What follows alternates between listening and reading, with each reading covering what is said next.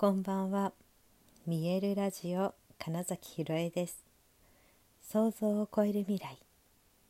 自然はいつも大きな愛で包み込み、真実を伝えてくれるネイチャーメッセンジャーをしております。はい、改めましてこんばんは。2021年11月18日、見えるラジオ始まりました。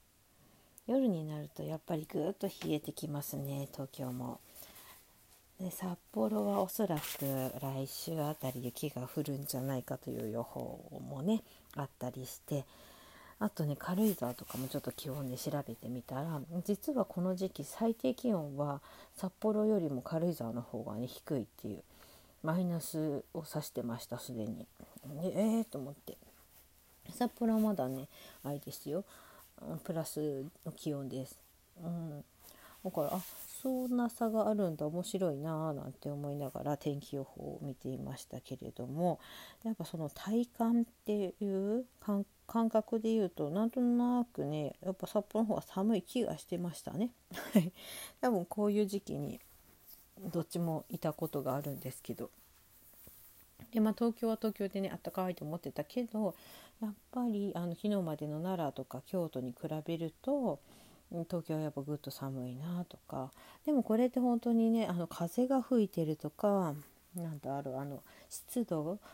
の具合とかによっても全然違うし、えー、やっぱりその森の中を歩いている時は気温ってちょっと12度下がりますしね。だから、ま、簡単に地域とか言っても全然ね気温も違うし。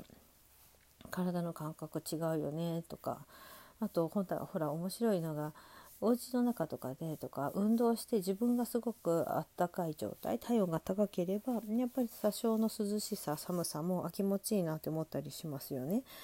はい、で私多分そういうのすごく、うん、なんだろう敏感すぎて なんかすぐ暑くなったり寒くなったりもするんですよ。うん、で今日えーと、別のズームをやってる時に、えーと、瞑想の話になって、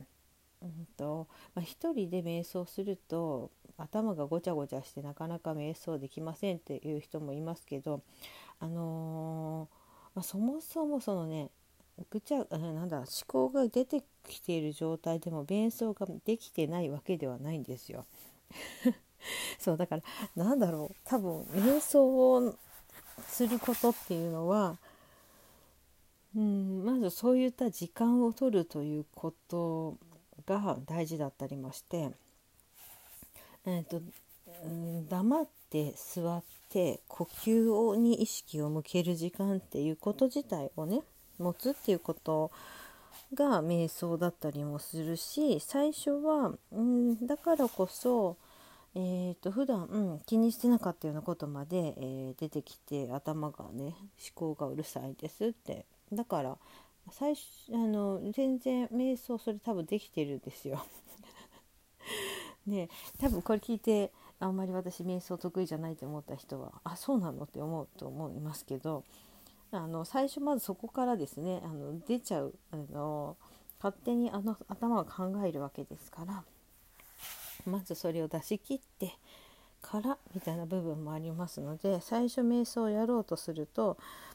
うんいっぱいむしろいっぱい出てくる可能性はありますね。はい、であとだんだんとその誘導瞑想言葉とかイメージをもらって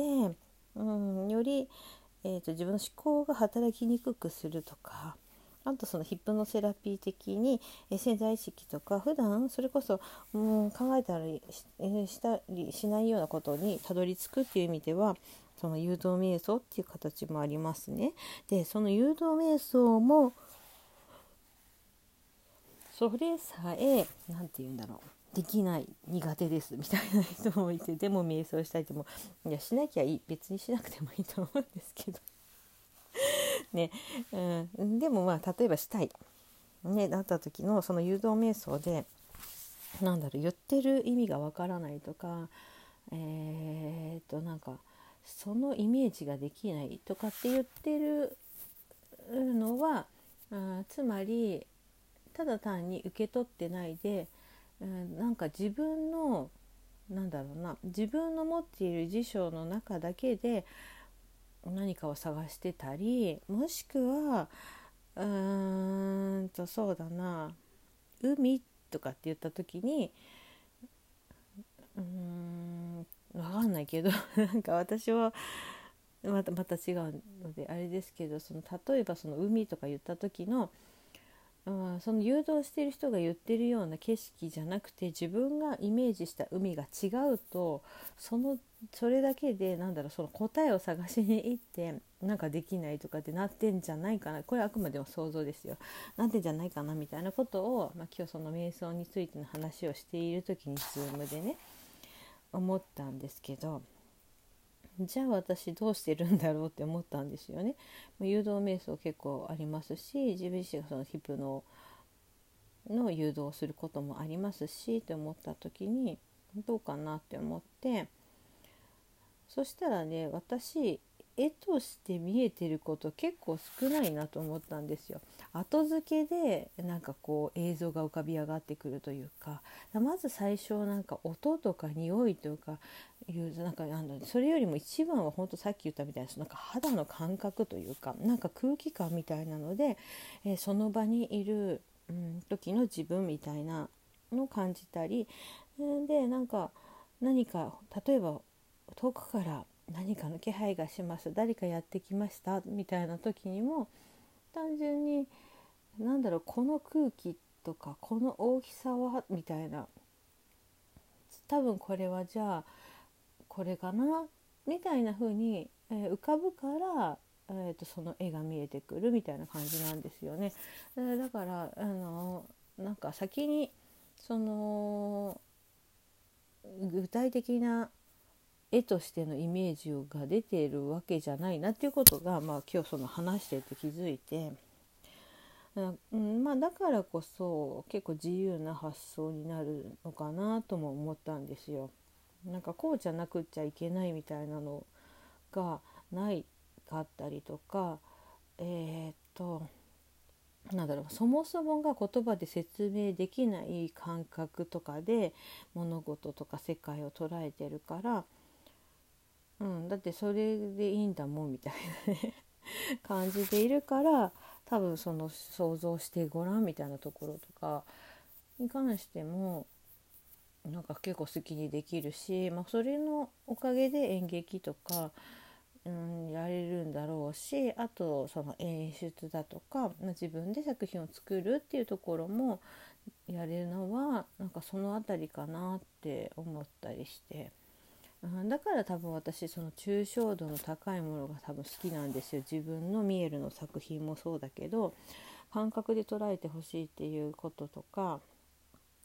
うん、だから俳優は正直混乱することがありますね。こういうことをして作りたいんだよねとかって言った時めちゃくちゃイメージの世界で、うん、例えば今隣同士で座っているけれども違う世界にいますみたいなことを